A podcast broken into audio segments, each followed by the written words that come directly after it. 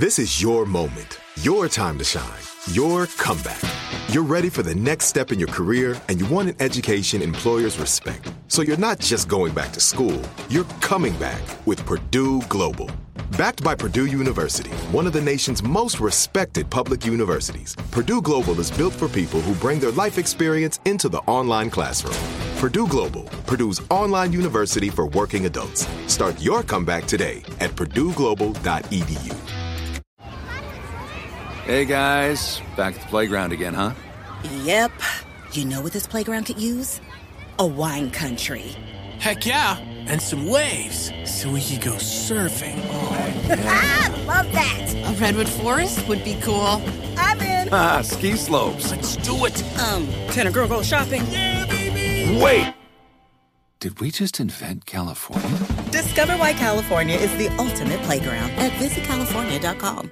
Are you still searching for your perfect place to call home? Well, now is the time to buy at Fisher Homes. If you're looking to move in before the end of 2024, May could be your last opportunity to start building your dream home and close before the year's end. If you're hoping to move in even sooner, Fisher Homes also has homes that are move in ready and waiting for you, where you can start enjoying the benefits of homeownership even faster. Schedule your personal tour with a new home advisor today at FisherHomes.com and make this spring the season you find your perfect home sweet home.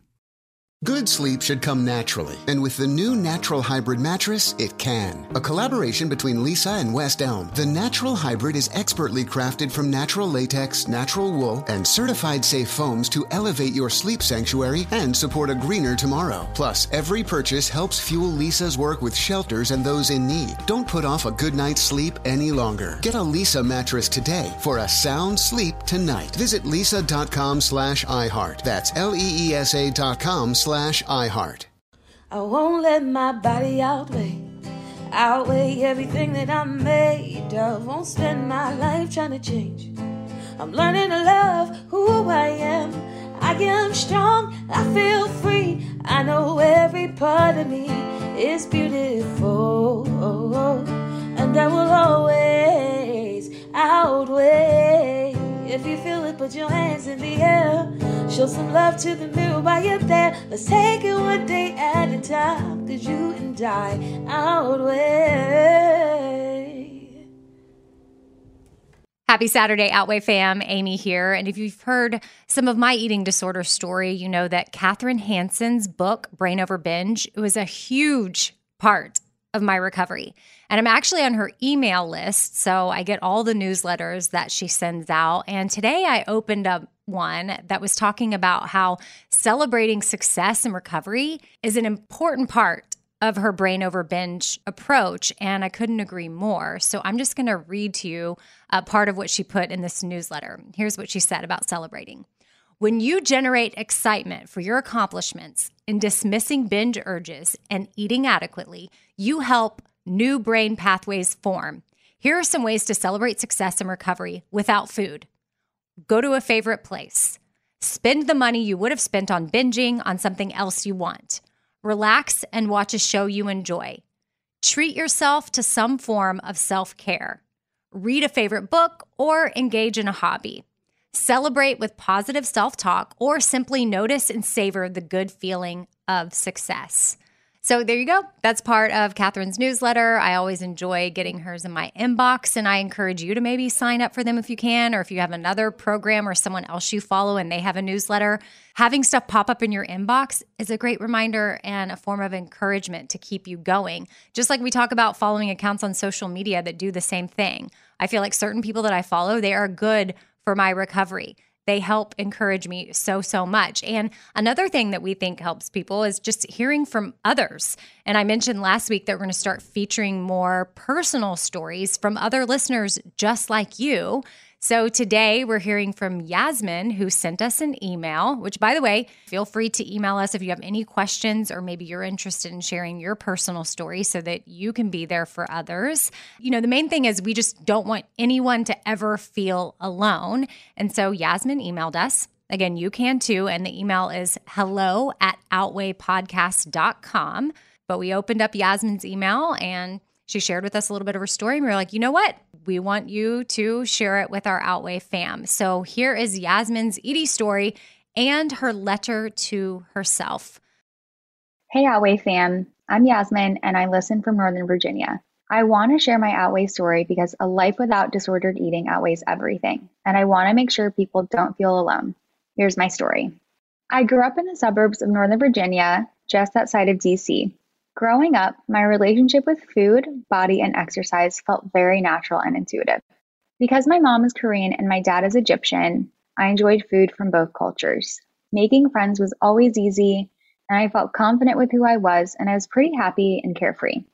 While food came naturally to me, my mom was also a very intuitive eater and ate anything and everything. However, there were some undertones from her to my sister and I about standing up straight and sucking in our stomachs. Could this be societal? Maybe, but I don't think my mom meant to say these things maliciously. I think she was just trying to make sure we had good posture and an awareness of how we presented ourselves to the world. My dad, on the other hand, was always trying to lose weight. However, when my brother and I would spend every other weekend with him, we always ate fast food, which I loved, and he made us clean our plates similar to how his parents raised him. Overall, I was taught a fairly normal approach to food and exercise from my family and friends, and my relationship with food didn't really change for years to come. My eating disorder began when I was in seventh grade. I had been in my first year of middle school at a huge secondary school. While I hadn't dieted before, I had been conscious of my body, how it looked, and my weight starting from when I was in sixth grade because of the friend group I was hanging out with. They would constantly talk about how they wanted to be skinnier, and naturally, I started to question if I was skinny enough. And soon it started to weigh on me even more and more and affect my self esteem. I went from being a carefree elementary school girl to a young teen whose body was changing through puberty and hating myself because, in my eyes, I was fat. That year in seventh grade, I made a deeper connection that eating less calories meant you lose weight, which meant you'd look prettier, that you'd be popular, boys would like you more, and that you'd be happy.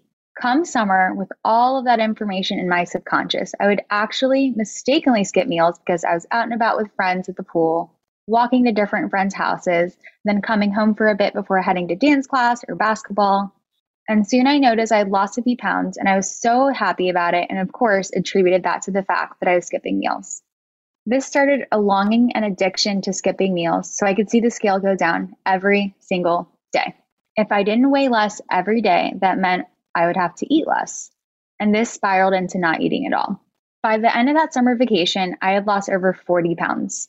Not once did my family say anything, and the whole time I was getting praised and even encouraged by my friends about my weight loss. No one knew how unhealthy I was, and unfortunately, the encouragement and being thinner than ever, I had felt even more worthy than I had ever felt before. Looking back at pictures and remembering how I felt, I wasn't happy at all.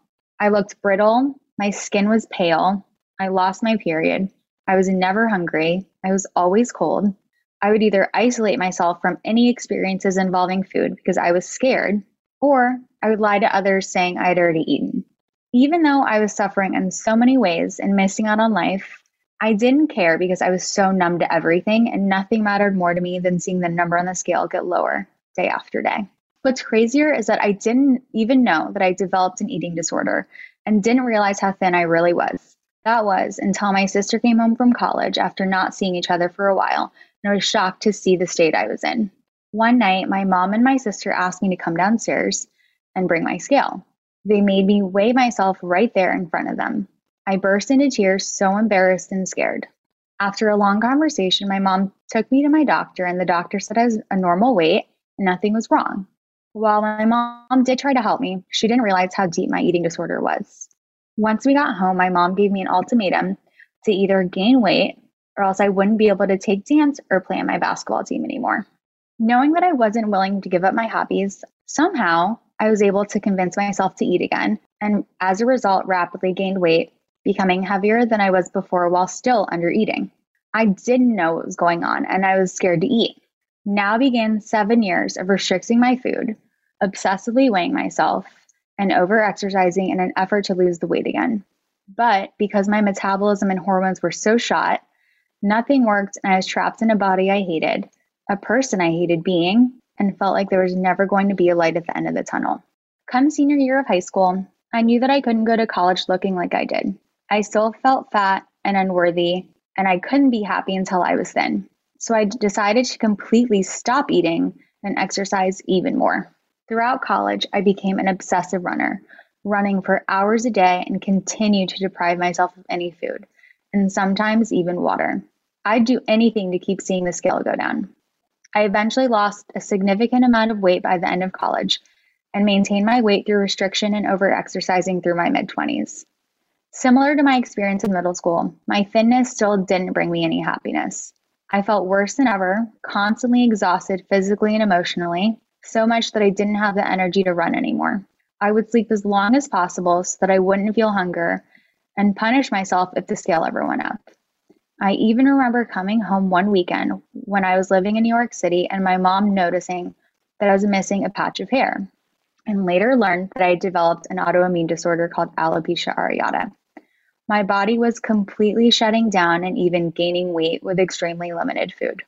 I felt like I couldn't bear to live in New York feeling so alone, tired, and numb in my body anymore, and decided to move back to Northern Virginia where I could spend more time with family and friends. After a few months of having my very first apartment living alone, I tried as hard as I could to continue living the way I'd been for the past 13 plus years, and eventually broke down one night and couldn't handle the pain any longer. My mom was abroad, so I called my older sister for advice on how to get out of this decade plus long spiral. And my sister had known for a long time I was restricting my food and using exercise to control my body, but was alarmed to hear the emotional, mental, and physical toll it had taken on me. With her advice, I eventually found a great eating disorder therapist and intuitive eating nutritionist who helped me recover. Recovering from my disordered eating slash eating disorder was the most difficult obstacle I'd ever faced. The hardest part was that I was scared of gaining weight and I didn't know if I could ever be quote unquote normal again. In recovery, I cried almost every single day because of the fear I had of getting fat. I wasn't weighing myself anymore. I was starting to eat more. My clothes were getting tighter. My body constantly felt bloated and I was losing my identity. I felt like I no longer had control of anything. I saw my therapist and nutritionist every week for about a year and a half, focusing on improving my body image, accepting that this journey would be worth it, learning ways to cope with my body changes, relearn how to listen to my body's hunger cues as they began to normalize, eat without any restriction on what or how much I could eat, and figuring out my identity again. In that initial year of recovery, I had gained over 70 pounds, and I know that because I looked at my old annual physical weigh ins once I was recovered. And sometimes I didn't recognize myself. While I did go through stages of learning to love myself, there were some times that I absolutely hated myself. Once I surrendered to my healing, I started to come around and see all of the positives in my recovery, and I had faith that everything would work out for me in the end.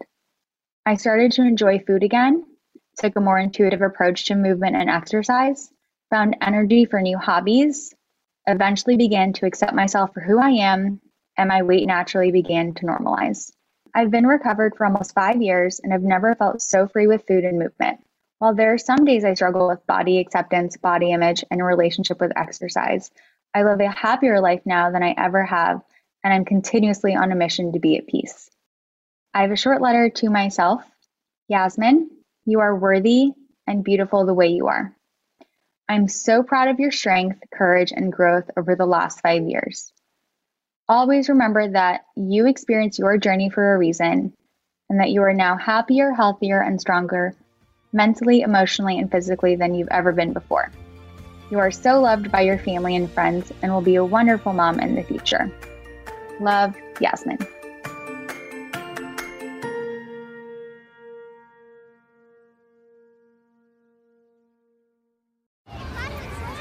Hey guys, back at the playground again, huh? Yep. You know what this playground could use?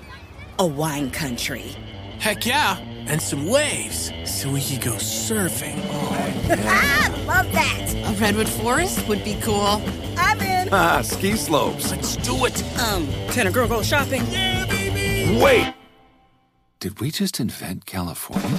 Discover why California is the ultimate playground at visitcalifornia.com. This is Amy Brown from Four Things with Amy Brown. Today, healthier is happening at CVS Health in more ways than you've ever seen. It's wellness destinations for seniors, including select locations with Oak Street Health and CVS Pharmacy. It's doctors, nurses, pharmacists, and everyone in between offering quality care and support virtually in person and on the phone. It's in home evaluations through Signify Health and meeting mental health needs through Aetna. And those are just a few of the ways that healthier is happening. To see more, visit cvshealth.com slash healthier happens together. CVS Pharmacy, Oak Street Health, CVS Specialty, Signify Health, and Aetna are part of CVS Health. Eligibility and services vary by location and individual.